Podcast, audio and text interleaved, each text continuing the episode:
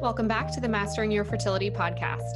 This show is all about empowering couples with the knowledge they need to get pregnant, stay pregnant, and have the healthiest baby possible. I'm Kristen Cornette, a functional nutritional therapy practitioner and owner of an online fertility practice called Tiny Feet. I work with women and couples all over the world to optimize their health and fertility so they can build the families they've always dreamed of. You can learn more about me on my website at tinyfeet.co. Thanks so much for tuning in with me today. Before we get started, I just want to share a couple of awesome free resources that can help you move forward on your journey. First is the free Are You Healthy Enough to Get Pregnant quiz that will ask you about symptoms in 5 areas of health that are foundational to fertility and provide you with some practical tips on how to get started addressing each area. Next is the free mini course on how to choose the best prenatal supplements, which walks you through the specific nutrients you need to support your fertility and a healthy pregnancy, and how to find high-quality supplements to meet your needs. And lastly, if you're wanting more individualized advice for where to go next on your journey, or you're thinking that you'd like to work with someone one-on-one, you can go ahead and schedule a free 20-minute phone consult with me. You can find links to all 3 of these resources through the link in this week's episode description. You're listening to episode 78, and this week I have the pleasure of interviewing acupuncturist and women's health and fertility expert, Amy Roup. We're going to be talking about how the immune system impacts fertility, particularly with autoimmune processes, and how to heal from immune system dysfunction and optimize overall health to conceive. We're going to be paying special attention to how thoughts, beliefs, emotions, and trauma can cause increased inflammation in the body. Inflammation is what really sets the stage for the development or worsening of immune and inflammatory problems that can negatively affect several aspects of fertility, from our hormones to our egg quality to even our ability to sustain a pregnancy. So in this episode, you're going to learn about how thoughts and beliefs affect the physical body and why it's so important to focus our attention here during fertility challenges, why we need to stay connected and in tune with all aspects of health during this journey, not just our hormones and menstrual cycles, what autoimmunity actually is, and some of the symptoms or conditions that might indicate that an autoimmune process has started in your body, ways we can start to reconnect and change the way we think about and talk to ourselves, and how Chinese medicine and acupuncture can support immune system healing, overall health, and fertility. All right, so let me officially introduce you to our guest, and we'll get started on the interview. Amy Roup is a renowned women's health and wellness expert and the best-selling author of the books Chill Out and Get Healthy, Yes, You Can Get Pregnant, and Body Belief. A licensed acupuncturist and herbalist in private practice in New York, she holds a Master of Science degree in Traditional Oriental Medicine from the Pacific College of Oriental Medicine and a bachelor's degree in biology from Rutgers University. Amy is also the founder of the Amy Roup Beauty line of handcrafted organic skincare products. She has appeared on The View and has been featured in Glamour, Allure, Well and Good, Goop, Shape, and Redbook, and has received endorsements from Deepak Chopra, Dr. Christiane Northrup, Arianna Huffington, and Gabby Bernstein for her work in helping thousands of women to improve their vitality, celebrate their beauty, and reconnect to the presence of their optimal health. Amy is also the head of Chinese medicine at The Well, an active columnist for media outlets such as Thrive Global, Well and Good, Mind Body Green, and is a frequent speaker at women's health and wellness conferences across the nation. She engages her large community worldwide through her online programs and with her website, amyroup.com. You can find links to Amy's work as well as the books and resources we discuss in the episode in this week's show notes, which you can access through the link in the episode description. Also, just a quick note about the audio in the second half of the interview. Podcast recording has definitely presented some challenges during COVID-19, and you might notice that we had some minor hangups here and there with our Zoom recording, as well as some background participation from Amy's son. We really did the best that we could given the circumstances, and I hope that you're all still able to enjoy the interview. All right, so let's dive in and get started.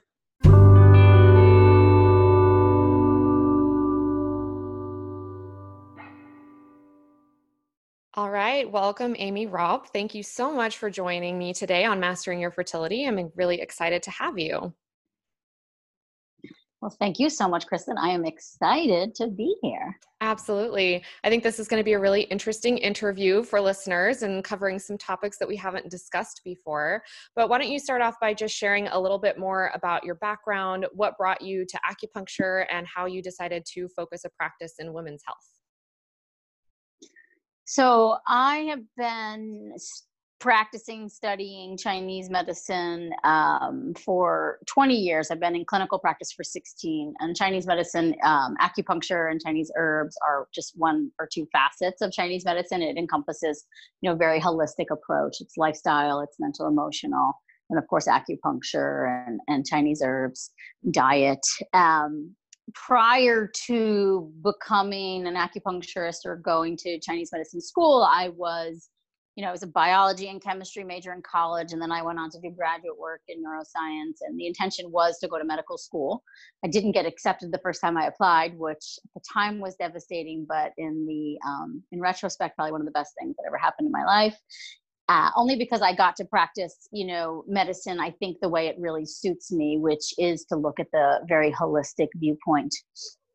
And so, early on in my practice, I was very much general medicine, but I did, I think it's just statistically speaking, women go for acupuncture and Chinese medicine more than men. So you just start to see hormonal issues. And then I started seeing, women trying to conceive. And, I think I got a little obsessed with it because of my scientific background and because Chinese medicine is such a subjective medicine. It's really, you don't have a lot of hardcore data that you get to analyze and see it shift or change. But with pregnancy, it's a very, obvious end result, right? You either get it or you don't. And, or should I say it either happens or it doesn't. And so it became this, passion of mine.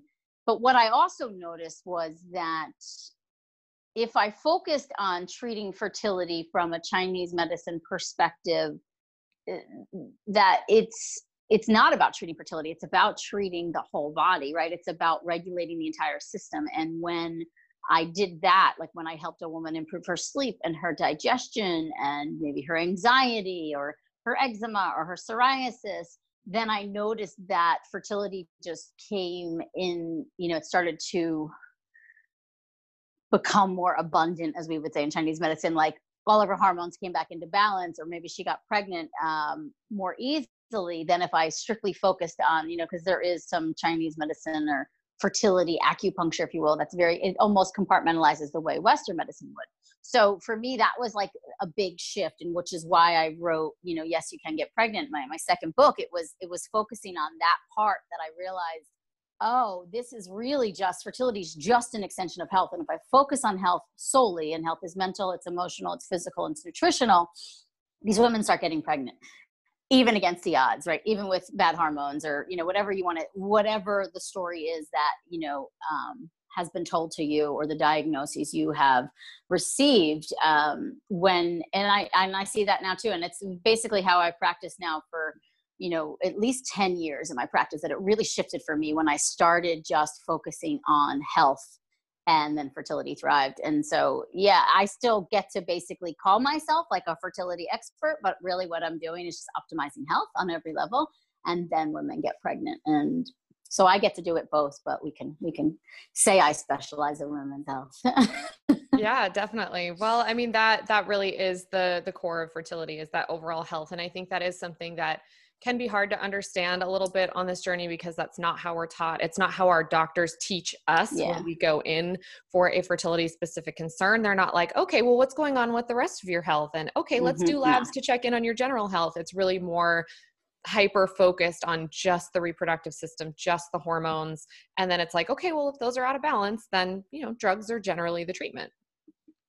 I remember going for, like, when I was, I was practicing Chinese medicine, probably at least 8 years at this point. And I went in for a yearly, and I had a new doctor. I was living in Manhattan, and I chose the midwife in the practice, and I was really psyched to meet her. And she was like, So tell me about your cycle. And I was like, okay, so it's 28 days. And like the first day, this much bleeding, the second day. And then she like stopped me, and she was like, I don't need all that information. And I was like, oh, okay, you know, because in Chinese medicine, like, I want every freaking detail. Mm-hmm. I'm like, what is day one like? What is your PMS like? How many times are you changing that pad on day one? What kind of cloth? How big are they? What color are they? And it gives us so much information, you know, about the state of the health and the blood and how things are moving. And Western medicine, you know, I think they're really, really important in so many ways. And their modern fertility treatments are really allowing a lot of women to become mothers that couldn't maybe other ways, you know. And I think in conjunction, if you do integrative medicine and you work with both, you really get better success rates. But they just aren't looking at all that. You get very defined by your antral follicle count, by your FSH, your AMH, your age, regardless of your antral follicle count. Like, you could have a really good FSH, but be 43, and they're basically going to tell you, you know, sorry, your eggs are probably all bad. And that's just not what I see clinically at all. You know, I see I've seen women improve their egg quality from 38 to 43. And I do really think it's possible. I agree. And it's so multifaceted. And, you know, I love the books that you've written that really talk about some of these facets that really aren't looked at in Western medicine. And one of those books that you wrote is called Body Belief. And I really wanted to focus this episode on kind of what's discussed in that book, because I think it's so powerful and it's something that's really missing in the conversation. Even in a lot of holistic practices, it's still missing, you know, really talking about how things like thoughts and beliefs affect the physical body. Yeah.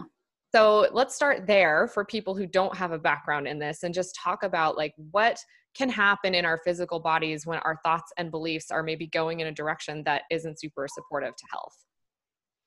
A lot of inflammation. So just as food and, you know, hormones and chemicals in our food and our environment can be very inflammatory, which everybody knows. You know, most women who are trying to get pregnant, they're thinking about, like, how can I do an anti-inflammatory diet, right? That'll help improve egg quality. But no one's really talking about the fact that our emotions and our thoughts can be just as inflammatory. You know, I like to differentiate emotional inflammation versus physical inflammation. And, you know, I'll see, and somebody listening, this might resonate with you. I'll see a woman who's, you know, she's doing the diet and she's doing all the supplements and still not getting pregnant, or still not responding to treatment the way she is expected to.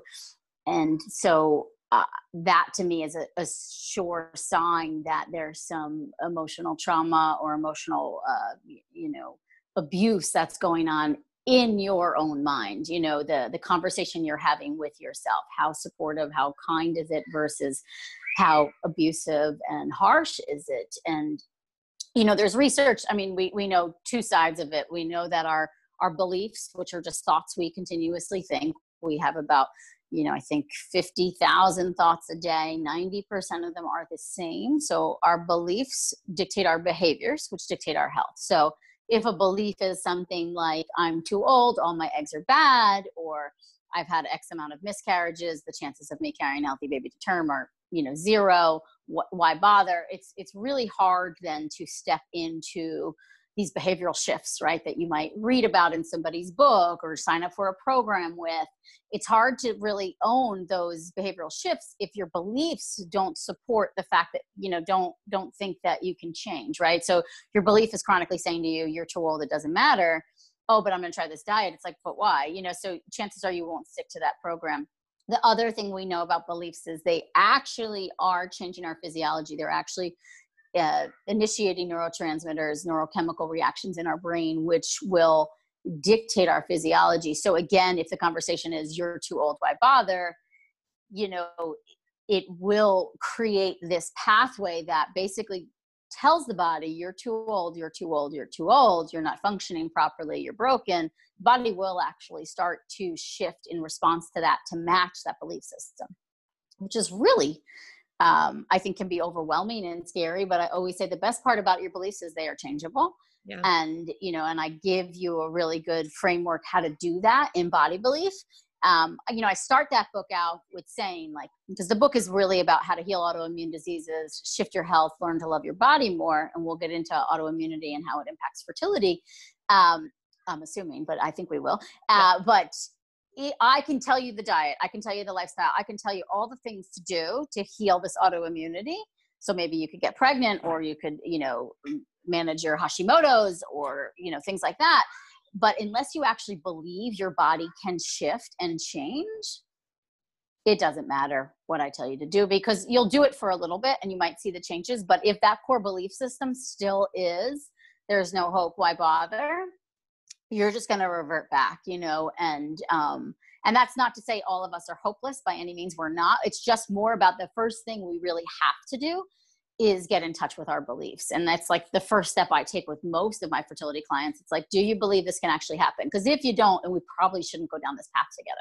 And if you don't, then why are you here? You know, I always put that on them too. I'm like, you're here because you still have hope. You're maybe afraid to admit you have hope because you've been let down so many times. I totally get that. But maybe we start to allow ourselves to have a little more of that hope, or focus on all the ways in which our body is working, even though it's not working in this one department, and get to shift our beliefs that way, you know. But the beliefs really do play a major role in not just our behaviors and our physiology, but who we choose to surround ourselves with, like where we're looking for social proof. They dictate our entire life. And until you pay attention to them and actually also get to the root of where they came from, you can change so many aspects of your life. That's completely true. And, you know, to your point about the belief, like, do you actually believe this can happen? I think there's the conscious aspect of that, and then there's the subconscious aspect of that. And so, you know, I can attest to this personally with a long family history of autoimmunity, a couple of autoimmune conditions myself. And I logically know from my study that these things can improve and they can heal. But when you've been sick for a long time, or with fertility, you've been struggling with your fertility for a long time, you're like, well, I know this can happen and I know it happens to other people, but I'm just not sure that that's ever going to be me. Yeah. And it's that subconscious, like really insidious beliefs that kind of infiltrate and really prevent you from being able to fully accept that you can heal and this can happen for you, just like it does for other people.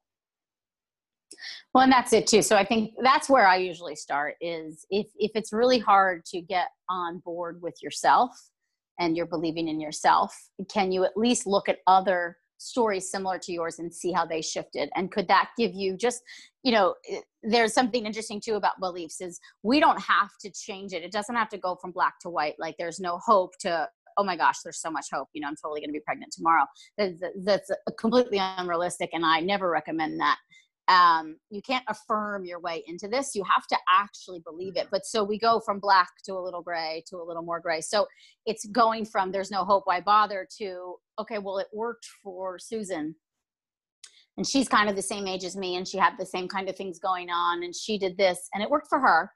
So am I willing to be open to the possibility? That's all you got to do. Am I willing to be open to the possibility that this could happen for me? Maybe. You don't even have to have a strong yes there. Maybe. So then it's just next time the thought comes up of like, there's no hope, I bother. The next thing you actually, A, you got to hear the thought. That's the hardest work. You got to reconnect to yourself, which is the first pillar in body belief. A, you got to really hear the conversation you're having with yourself. And again, like I said, 90% of the thoughts are the same. So once you start hearing it, you realize how often you say it throughout the day. And then B, you start to respond to yourself and you say, you know what? That is a belief that I've had for a long time, that there is no hope, so why bother? But it did work for Susan, and I'm open to believing there's a possibility for me. You know, I'm open to pursuing this. Why not? How can it hurt me, right? So that's it. You just start there, and then, you know, you basically just gradually soften those thoughts. My spiritual teacher would say, like, how can you say it better? You just start saying it a little bit better to yourself every time, and that begins to shift it. And you can also, like, just like you said, like there's a lot of autoimmunity in my family. I too have all these autoimmune diseases. That's your social proof right now, right? So and we all do this. It's like, it's a belief that we have. And then we look around for the proof of that belief, right? That's what we do. And so now if you start to shift and say, but there is a woman that has a similar family history to me, and she has autoimmune diseases, and things did shift for her.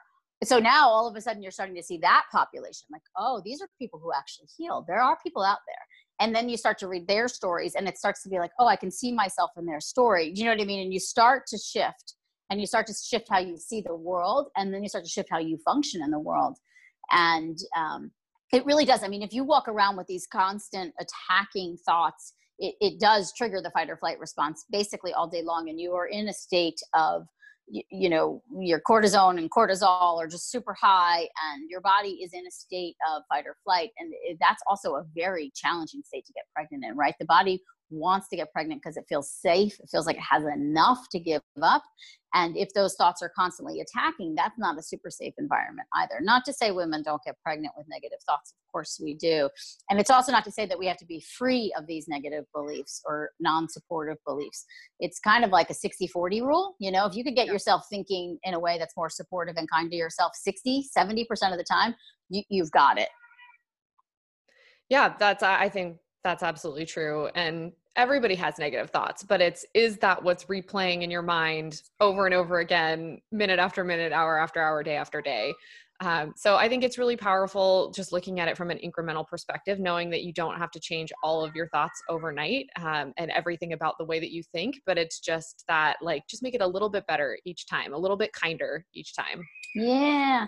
And that's it. Like, I think too, you put on your filter, like, would you say that to your best friend or to your partner or to your child that way? You probably never would. You would filter it. And so start filtering for yourself too. And I do think, you know, it's really important to acknowledge those beliefs. I think in the world of like self-help now, there's a lot of conversation about, you know, just positive affirmations, right? Positive affirmations. And they can definitely help, but not if you're just stifling or pushing down the negative beliefs, because that actually becomes a pretty toxic environment in your body. So it's really about, I have this belief, I want to acknowledge it. Where did it come from? Chances are it was around long before you got a diagnosis of fertility challenges or autoimmunity or anything like that. And hate to say it, you know, or sound cliche, it really comes back to self-worth and self-love and where you felt valued, where you felt heard, where you felt abandoned, where you felt hurt, traumatized, you know. And trauma, again, isn't something just, you know, obviously sexual abuse is significantly traumatic, but trauma could be something like, you know, just a bad breakup in high school, or, you know, like, we all process trauma differently. And so to just really start to pay attention to those beliefs and, you know, as you get deeper into the work of like, how long have they been around? And, you know, can you picture yourself the first time you had that belief, and can you go back in and have forgiveness and compassion for that? And that's when you really get to start shifting these major things where it's like, oh my gosh, I've doubted myself for a very long time. You know, I've always believed that I have to work super hard to get anything I want. And so that's a core belief, right? You got that probably when you were 4 or 5. That's not since trying to get pregnant, at least in my clinical experience, which has been a very long time and thousands of women. It's these beliefs have been around a very long time. And some might think that that makes them harder to change, but not necessarily. You just have to acknowledge them, and then you begin to reform them. And then you just start to see, like, oh, there I go again. I'm doing that thing I do. Okay, this time I'm going to catch myself and just say, I'm open to the possibility of change, you know, and that's all you have to do. And then you start to slide into another arena, and it literally starts creating new pathways in your brain, because basically you have the belief, it triggers like the trauma thought, and you go down the same pathway, and you just keep doing it over and over again. Joe Dispenza says, if you want to change the trajectory of your life, you have to change, like, our emotions are based on our past. So we have to change our reaction to our present if we want to change our future. And but we could just keep reacting the same exact way, we're not going to change anything. It'll just keep happening. You know, it's kind of like our karma in a sense. But so all we have to do is say, okay, I'm ready to form a new pathway. You can get halfway down the old pathway and then backtrack and go down a new one. You know, you have lots of possibilities here. Yeah. And the brain does change. I mean, we used to think that we were very static, and now we have this whole study on neuroplasticity and how the brain can change itself, and how we can have an active role in creating those new pathways and kind of pruning back some of those, like, trauma loops that you're talking about. Yeah. I've just started recently. Trauma loop. I like that. Yeah. I just recently started exploring DNRS. Are you familiar with that? Yes. Dynamic neural training system? Yeah. It's so great. Yeah. And it's so great for a lot of things. I mean, it was originally developed for, like, multiple chemical sensitivity, chronic fatigue, fibromyalgia, but a lot of people are using it for some really significant illnesses, things like Lyme and mold and autoimmunity and food. Yeah. What's that book? Isn't it like Rewire? What's the name of the book? DNRS. Yeah. It's a really good book. Rewire Your Brain or something. Yeah. I think it is. I use that for research for Body Belief. Even EMDR that, you know, I don't know if you saw, and this will go out fairly recently, but Wellness Mama, she went public with how she dropped 50 pounds. And, you know, I was on her podcast at one point, we were talking about body belief, and, you know, it kind of brought up this conversation of like past traumas and things of that nature for her. And she was doing the right diet and the right exercise, but she couldn't drop the weight. And then she realized she was like, I could do all the talk therapy in the world to talk about these past traumas, but she actually had to like retrain her brain, how she was thinking. And the DNRS, I think, helped her. The EMDR helped her in therapy. So it's like you could do active psychotherapy for these traumas, which I think is the right place to begin. But things like tapping, like emotional freedom technique, tapping, amazing to start to rewire the body.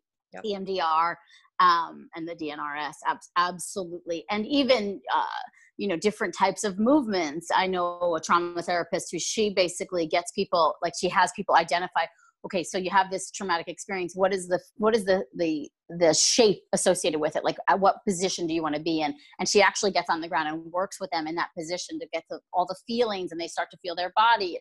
Fascinating stuff, because where we store things.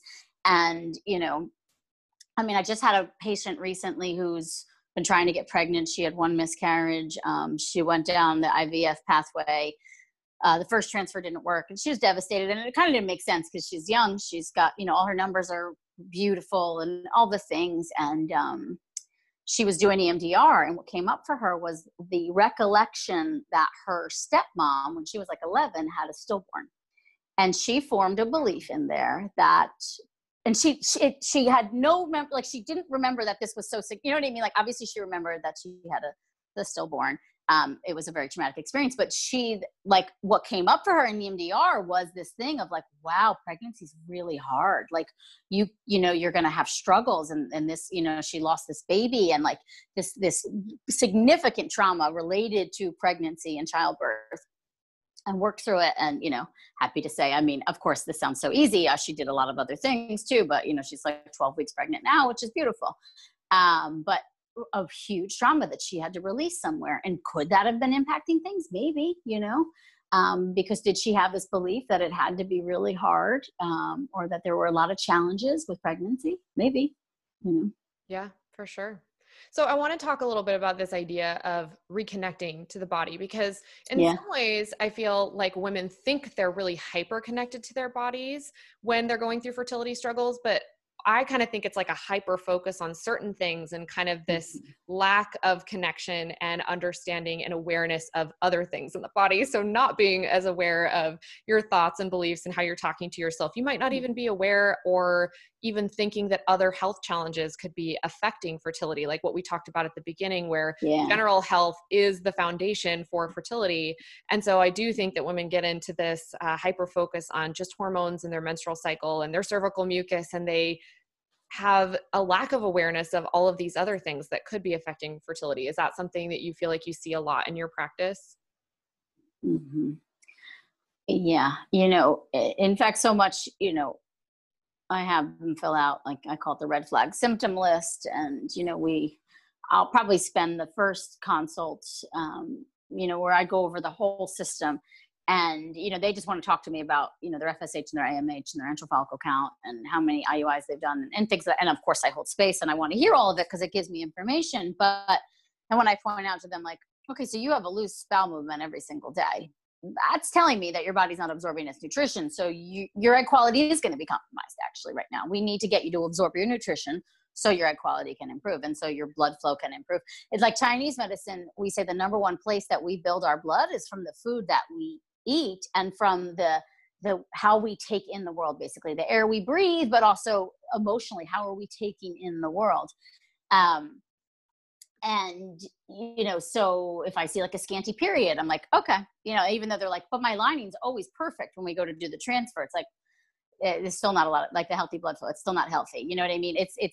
And when I start to connect them to that, or, you know, ask them, do you ovulate every month? Yeah, I always get the, you know, the flashy smiley face, you know, on day 14, I'm like, do you see cervical mucus?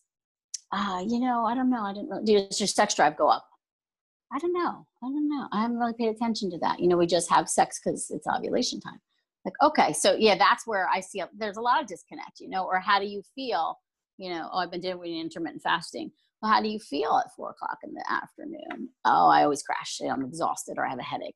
okay, well, so that maybe it isn't working for you, you know, and we start to really pinpoint and drive home, you know, all these little increments of health. For me, I typically, you know, if I suspect autoimmunity going on, I mean, the main things I see is like digestive issues, skin issues, you know, typically there's like an eczema or psoriasis kind of thing, or those little bumps on the sides of your arms, sinus issues. Maybe there's been more than one miscarriage without a live birth in between, you know, and I immediately start thinking, okay, something's going on in the immune system. The body's attacking itself and possibly attacking sperm or an embryo and, or even the eggs, and creating poor quality eggs. You know, we start to, you really can help people connect the dots between like what their body is doing and then how good of an environment is it for pregnancy to happen, you know? And I want to see all these little shifts. And sometimes it's just these little tweaks, right? Like, oh, my migraines went away, my joint pain went away, and I'm sleeping better. And then she gets pregnant, you know, after, you know, way too long of trying. But not that there's, you know, and those things aren't magic solutions, that I'm not promising anything like that, but that we really get women to connect, and then supportive lifestyle and, you know, all these other techniques to come in and help shift that. And then you see things change. You just do. Absolutely. You do, for sure. I think it's really some of the symptoms that you're talking about, you know, these signs that the body might be attacking itself. I don't think most people recognize that as an autoimmune process. And I think the important thing to know about autoimmunity is that you don't just wake up one day with an autoimmune disease. Typically, autoimmunity is diagnosed once there's been enough tissue damage to result in the criteria that Western medicine uses for a diagnosis, but the process of the body attacking itself starts long before, sometimes decades before you're actually diagnosed with something. For instance, I have a family member with Addison's disease, and she was diagnosed with Addison's disease when she was literally dying in the hospital, and none of the doctors knew what was wrong with her because they'd never seen a case of it. And they finally brought in a specialist. But the thing about Addison's is that you have to have 90% of your adrenal glands destroyed before you get these dire symptoms that would result in a diagnosis. And so let's kind of talk about autoimmunity and the autoimmune processes that can form in the body as a potential underlying factor to fertility issues. How common do you think this is? Because I think it's heavily underdiagnosed because of this long, you know, latency. It's really common. I started noticing in the clinic that, you know, 8 out of 10 of the women that are coming to me have Hashimoto's, right? You know, and they were never checked, right? I was like, has anybody checked your thyroid antibodies? Oh, what is that? You know, can I see your labs? No. Get your thyroid antibodies checked. And then sure enough, they'd come back and they had them. MTHFR, I think, plays a large role. But so when I was researching for Yes, You Can Get Pregnant for my second book, you know, and I was a research scientist for a while I was reapplying to medical school. And that was my main gig when I was in graduate school. And I like looking at the research, and I started to notice that a lot of the current research talks about polycystic ovarian syndrome and endometriosis, both having autoimmune characteristics. Most people agree endo is an autoimmune condition. Polycystic, there's still, but because of the metabolic disorder aspect to it, it looks like a diabetes type of thing. It looks like an autoimmune condition. And then you throw in Hashimoto's, you throw in celiac, and you're like, okay, so most of the girls I see in my clinic have one of those four, if not two of them. And I was interviewing doctors, and I interviewed Hugh Taylor. He heads up Yale Reproductive Medicine. And so this has got to be 6 years ago at this point. And I said to him, I was like, you know, the research, because he does a lot of research on environmental toxins and how they're impacting fertility. And I was looking at his research, and it was just, you know, and he was tying in this autoimmune link. I could see it in some of his papers. So I brought it up, and I said, you know, it's just so fascinating, like endometriosis and polycystic ovarian syndrome. I mean, they're both have autoimmune, you know, presentations, if you will. Even premature ovarian failure has some, like there's ovarian antibodies that are present in some of these cases if they look for them. And he was like, he goes, girl, you are so onto something. He said, every single patient right now that comes into our clinic, we actually screen them for Hashimoto's and celiac disease. And he's like, I am overwhelmed by the number of cases that come back positive. He's like, it's almost like every girl dealing with fertility challenges actually has one of these two conditions that hasn't been treated. And that's what's impacting their fertility. And I mean, the stat, when I first started practicing, you know, 16 years ago, 40% of, I don't like to use the word infertility, so I don't use it if you notice, 40% of fertility challenges are endometriosis, right? And that's the structural blockages as well as, just a lot of inflammation in the body. So what I started doing 10 years ago was just treating everybody like they had endometriosis. I would put them on that kind of diet. And, and I noticed it was even the girls that don't have bad periods or didn't have symptoms of endometriosis. So, and then, as I learned more, started looking into thyroid antibodies, and sure enough, most women would come back with them. And so it was a, easy way to get them to really stick to the dietary recommendations of like, you have to act like you have an allergy to gluten, dairy, and soy. Basically, that's how you have to live your life if you have it. And then they do that, and they're, as I call them, the red flag symptoms will go away and they'd get pregnant, or egg quality would improve. Really, really fascinating things would happen. And so, I started to function under this understanding that most all women actually have some kind of undiagnosed or mismanaged autoimmune condition, because girls might know they have hypothyroidism, right? And they're on medication, but Western medicine doesn't treat Hashimoto's any differently. It waits till, like you said, enough of the tissue is attacked, the thyroid stops functioning. Now we have to supplement. But there's a lot we can do because it's telling me there's an inflammatory response going on in the body. And if your body, so autoimmunity is basically your body attacking its own tissues for unknown reasons. And it'll trigger one, it like maybe attacks the thyroid, but then it might start attacking other things like tissue in your ovaries or like sperm, or worst case scenario, which you typically see with recurrent miscarriages, is it attacks the embryo. And there's clotting factor issues that are all autoimmune linked. And then there's, lots of inflammation in the uterus that will it basically just triggers an immune response. It says, oh, this is a foreign object. We gotta starve it. It's terrible. I mean, I hate talking about it out loud, but that's basically what happens. And so I also started working with Dr. Jeffrey Braverman, who, he runs Braverman Reproductive Immunology. He's unfortunately passed, but Dr. Andrea Vidali still runs that clinic, and they focus completely on autoimmune and how, and they approach it that way. And these girls get and stay pregnant after they've had like 4 losses. It's fascinating, and it's all about managing the immune system. It's not really about fertility. One thing I always want to remind women of is pregnancy is the only, and I mean this lovingly, I'm talking totally like a scientist right now, but pregnancy is the only parasitic infection our body doesn't kill off. And we actually don't understand why. We understand more now why, but we didn't for a very long time, because it was like, why does it allow this? And it kills everything else that's foreign, right? But an embryo is a foreign object in the body. And if you have an immune response already going on in your body, chances are it's not going to allow it to stay. Or even it could not allow your egg to mature the way it needs to, or the embryo to divide the way it needs to, because there's too much inflammation in there. It basically compromises egg quality once the egg and sperm are formed. And this is, I think a new-ish theory, but one that Braverman had, and it really makes sense to me too, that it's the environment in which the egg and sperm meet that determines the chromosomal, aberrations or not, versus the current theory of like, oh, well, you're too old and all your eggs are bad, right? Yeah, definitely. I think it's so cool that right there. Okay. Yeah, that more doctors and practitioners are really starting to think outside the box from what we understand more in the conventional medical model.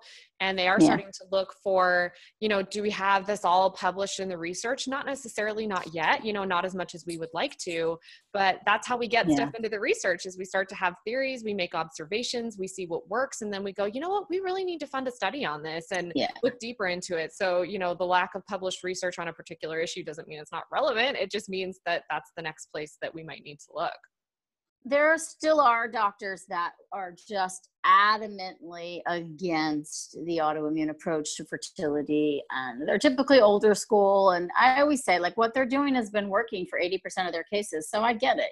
They just, that's their opinion. They're not up on the research, which is a shame, because you see a lot of new or younger docs. They're definitely up on it, where they're looking at clotting factors right away, or they do a miscarriage panel right away, or they look at all the potential autoimmune factors, looking at Hashimoto's, and they're paying attention to the thyroid and to vitamin D, you know, that they're much more aware of it, but it still is relatively, you know, unknown. You know, I'll get women that they've never had a miscarriage panel, but they've had 3 miscarriages. You know, no one's even sent them out for additional testing. And they just keep saying, well, it's your age, it's your age, it's your age, you know, even if they're 35. And that's a shame, because miscarriage is very traumatic, but, and it probably could have been prevented, you know. So hopefully more and more. I mean, there's some great books out there. The one by Dr. Beers is Your Body Baby Friendly. It was, I think it's the only one of its kind at this point, but he's literally, I think, the leader in this field. And then there's a handful of really good doctors out there now that will work with women anywhere in the world and help them get the right testing. They don't even need to see them for fertility treatment. A lot of these women don't even need fertility treatments. They just need to manage the autoimmunity, and then they get pregnant, you know? So it's very, and then I also think, like, the way, you know, I come in and support emotionally and dietarily, and then acupuncture helps regulate the immune system. You know, it really does work. And I wonder if that's part of the reason why acupuncture is so successful for fertility, is because of the immune regulating effects it has.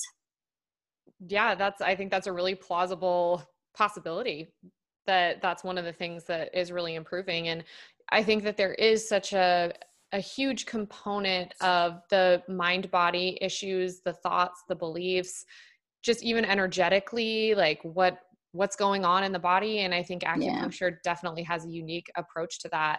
So talk about some of the recommendations that you make for this process of kind of reconnecting to the body, like this first pillar in body belief that you talk about. How does that reconnecting process work? I think a lot of people are like, yeah, I need that, but how do I do it? You have to tune in. So I think a good first step is, you know, I'd love to, for everyone to have a daily meditation practice. That might be hard for some, but start paying attention. Like, what's the first thought you think when you look at yourself in the mirror? Or what's the first thought you think when you open the refrigerator to get your breakfast ready? Are you thinking, like, oh, I have to eat, like, the gluten-free toast, and I freaking hate being gluten-free, but I'm still not getting pregnant, and, you know, I hate this diet. I just hate this diet. It's still not working. Or is it, I feel so much better with these dietary changes, and I'm so excited to eat, you know, starting to pay attention to, like, your relationships, like your most important relationships. What are the first thoughts you think? Or are you tense when you're with this person? Or are you relaxed and happy and joyful? You know, that's really, like, those are the important things to start to pay attention to in the reconnecting. It's just like, how are you moving throughout your day? What are you thinking when you're, you know, engaging yourself? What are you thinking when you're alone with your thoughts? Like, what is the loop you go back to? And, you know, how supportive and kind is it versus how destructive is it? And I recommend, you know, having a journal or texting yourself or emailing yourself, you know, these comments and thoughts that you just start to hear. You'll really just start to hear them. Another way to do it is, you know, when I think about trying to get pregnant, what's the first thought that comes to mind? Write that down. When I think about my relationship, what's the first thought? Write that down. When I think about my body, what's the first thought? Write that down. When I think about, you know, my job, what's the first thought that comes to mind? A connecting tool as well. And you start to then say, oh, okay, so that is my first thought. And then notice, how often am I saying that to myself every day? And, you know, I have exercises like that in the book. And then what I get you to do is just kind of read a little bit. How could I say that better, right? So you identify this limiting belief, is what we call it in the spiritual world. Then you start to shift it a little bit. But yeah, in order to do that, you really have to slow down and start to react less, you know, and just respond more, right? It's like, am I reacting to this situation, or am I taking a deep breath and responding with intention, you know? And that's, most of our life becomes a reaction to things. And that creates a hostile environment. It just does. It's like, we're always in the defense. We're always, you know, arguing for our limitations, is another way we put it, you know, and and where in there, you know, another exercise, especially when it comes to trying to get pregnant, is, you know, tell me your elevator pitch fertility story. How supportive or negative is that? How focused on all the failures, right? Girls will usually say, like, I've had 4 failures, you know, and it's like, okay, we're really focused on all these things that are wrong, and tell me the things that have gone right. Tell me the things you've learned, and how to start to shift that and be kinder to yourself. Because that becomes a story too of, I'm a failure. I'm a failure at this getting pregnant thing. I failed at it many times. And, you know, that becomes a story. And it just, then that's the loop you get stuck in, right? That's a trauma loop. Like you said, I'm going to hijack that phrase from you. I love it. Yeah, I took that from Annie Hopper. Oh, well, great. Yes. I knew it probably had to exist out there because it's a great, but it's exactly what it is. And then you just get on that, you're on that hamster wheel and you just can't get off of it. And then it's just like, well, screw it. I'm not following the diet today because there's no point. I fail at this anyway. And I'm just going to have another failure. Like, why should the diet doesn't work for me? This hasn't worked. These supplements don't work. I'm just going to stop taking them. Right. You know, it just becomes, oh, meditation doesn't work for me. I've tried it and I still fail. It becomes this really vicious loop that then impacts the behaviors, which impacts the health, but then also impacts the physiology. So yeah, I mean, that first step in reconnecting is just slowing down and listening to your body. How does my body feel when I skip breakfast and don't eat until 2:00 in the afternoon? You know, how does my body feel when I'm around this person or this person? And just, and it's not like you can just up and quit your job or leave certain relationships, but you could start to, I don't know, shift your approach to them, right? Or spend less time with certain people. You know, but you have to get off autopilot is really what reconnecting is about. Absolutely. Yeah. Autopilot. It's so tempting to just live that way all the time, right? Because we have other things that are occupying our conscious mind. And so we are kind of, yeah, living in that subconscious space most of the time and just trying to focus on whatever's coming at us that day, like work or relationships or any other stressors that we're dealing with. Talk about the specifics behind how acupuncture and Chinese medicine really support this whole process of reconnecting and, you know, how we can get more in our bodies and how we can start looking at and supporting fertility and overall health from this different perspective. Because I know a lot of women don't have any experience with how acupuncture can help them, what Chinese medicine is all about. So talk a little bit about that. Sure. You know, as I always say, acupuncture is one facet of Chinese medicine, right? Chinese medicine is acupuncture and herbs and lifestyle and diet and mental, emotional. And, you know, the way we see it is if a woman lives in accordance with the Tao, as in the Tao Te Ching or TAO or DAO, it's spelled 2 different ways. She should be able to conceive into her late 40s. You know, and that means she's sleeping enough. She's eating with the seasons. She's managing her emotions well. She's focusing on joy. She's processing things, you know, having sex that she enjoys versus, honey, I'm ovulating sex, you know, those types of things that she's doing all these things that properly support her body and her vitality and her longevity and her ability to procreate should last until they actually say the age of 49. And so again, acupuncture is one piece that, you know, acupuncture is based on the theory that chi and blood, which is chi is our vital energy, you know, course through the body through these meridians. There's 12, 14, and some extra meridians in there, depending on sources. And we say any disease, which is just disharmony in the body. So disease could be hormonal acne to, you know, endometriosis to habitual miscarriages to cancer, you know, it could be really anything, but any dis-ease in the body is a result of energy getting stuck somewhere. And what we need to do is unblock it. And acupuncture is amazing at that. So are herbs, obviously, you know, dietary and lifestyle changes as well. Acupuncture is also really good at regulating and calming the nervous system. We know that now from, you know, Western research. I think it, again, like we were talking before, it helps also regulate the immune system. We do know from research it helps with regulating uterine blood flow, ovarian function, you know, all sorts of really good stuff for women trying to conceive.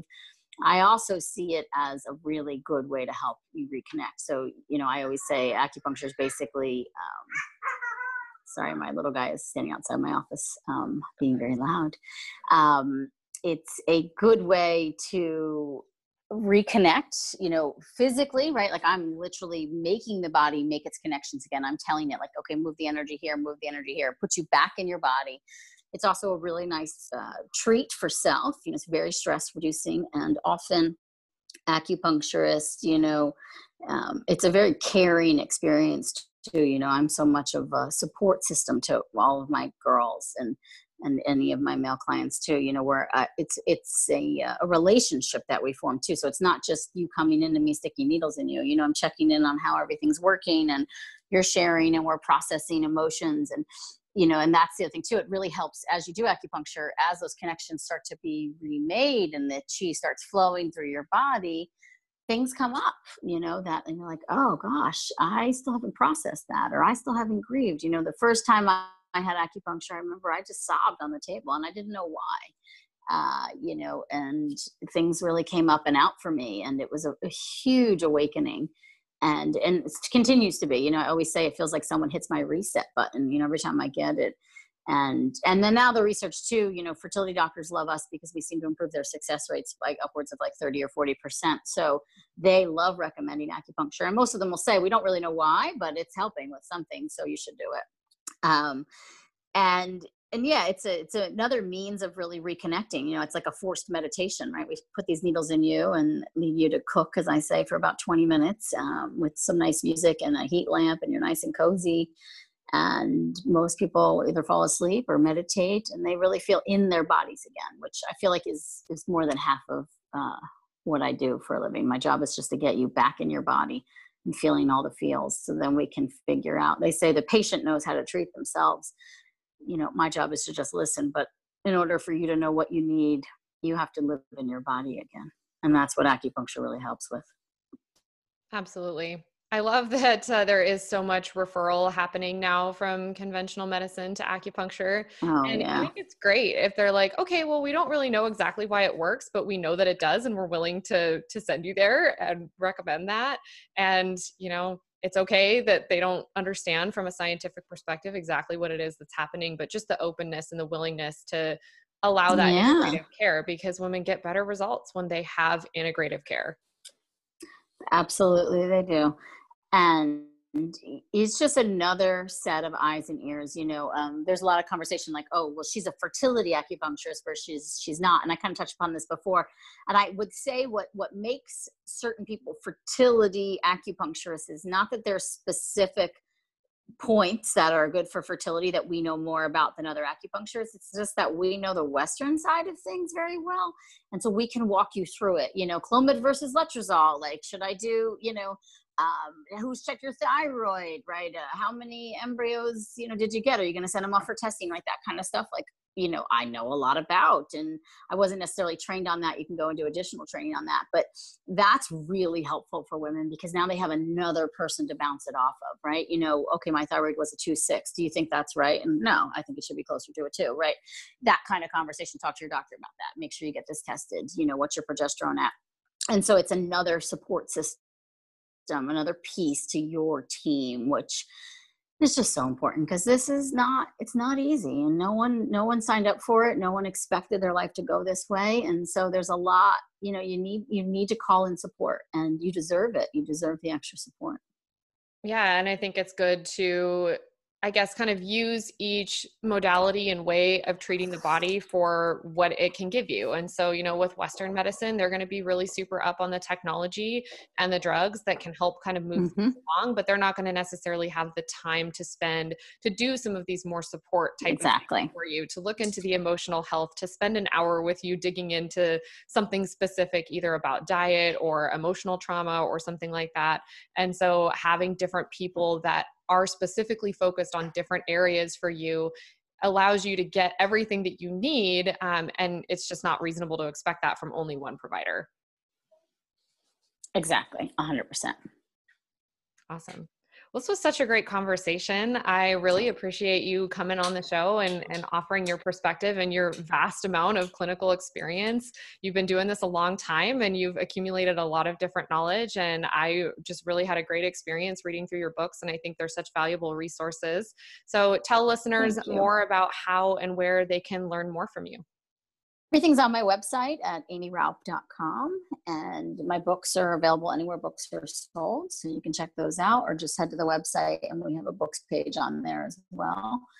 And my Instagram and Facebook, you know, I go live every week on both those pages, and I talk about different, mostly fertility-related topics or autoimmune-related topics. And, you know, that's my way of giving back. Every week I'm giving free information out there, and, you know, we're always posting and inspiring. We have a beautiful blog on my website that's called Stories of Hope. And we're always sharing different stories of hope of women who have been through this challenge and what they did to get to the other side. Or, you know, some stories are, you know, different choices they made that led them down different paths too, but just to inspire hope for all of you out there who are in the midst of this.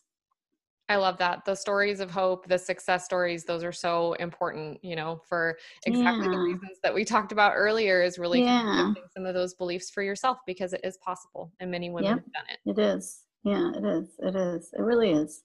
So my last question, and I like to ask this of all of my interviewees, is just what are your top closing pieces of advice or pearls of wisdom you want to share for women who are struggling on their fertility journey right now? I think that if you're still in it, which you obviously are, if you're listening to a podcast like this and you still have hope, you know, to keep looking under every rock until you'll find your, if you will, piece that needs the tweaking, you know, not to give up, you know, and I mean this in a loving way, be pushy with your doctors, ask for the tests that you need done. If they don't support you, find another doctor. You should only be working with people that actually believe this can happen for you. And you know, you're here. And I think just what I said before is like, honor that hope that's still within you. And also not to forget that fertility is an extension of health. And so look at the whole picture of your health and work on that piece. Work on feeling your most vital mentally and emotionally and physically and nutritionally. And I can assure you, your fertility will thrive as an extension of that. Amazing advice. I love that. Thank you so much for sharing. And thank you again for being here. I really enjoyed this. I think listeners are going to find it really valuable. Well, thank you so much. And thanks for all the work you do. Thank you.